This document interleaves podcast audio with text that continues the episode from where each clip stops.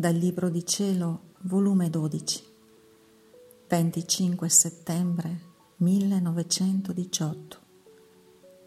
Lamenti dell'anima. Ufficio di vittima.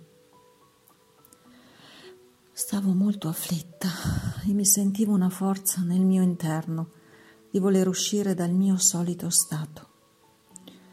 Oddio, che pena mi sentivo una mortale agonia. Solo Gesù può sapere lo strazio dell'anima mia. Io non ho parole come esprimerlo. Anzi, voglio che solo Gesù sappia tutte le mie pene. Perciò passo avanti. Ora, mentre nuotavo nelle amarezze, il mio sempre amabile Gesù, tutto afflitto, è venuto e mi ha detto, mettendomi un suo dito alla bocca, ti ho contentata, zitta. Non ti ricordi quante volte ti ho fatto vedere grandi mortalità, città spopolate e quasi deserte. E tu mi dicevi, no, non lo fare. E se vuoi farlo devi permettergli di dargli tempo per ricevere i sacramenti.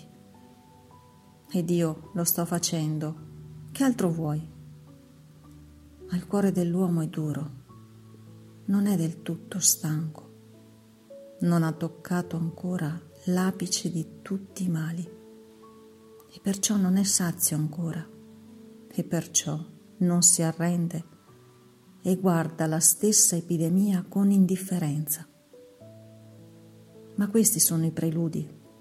Verrà Verrà il tempo in cui questa generazione così maligna e perversa la farò quasi scomparire dalla terra.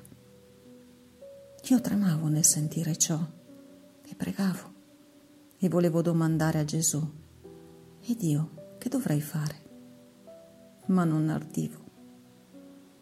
E Gesù ha soggiunto, quello che voglio è che da te stessa non ti disponga a farlo ma trovandoti libera puoi farlo.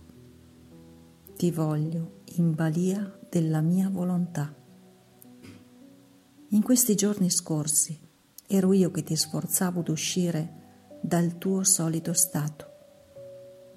Volevo allargare il flagello dell'epidemia e non volevo tenerti nel tuo stato di vittima per essere più libero.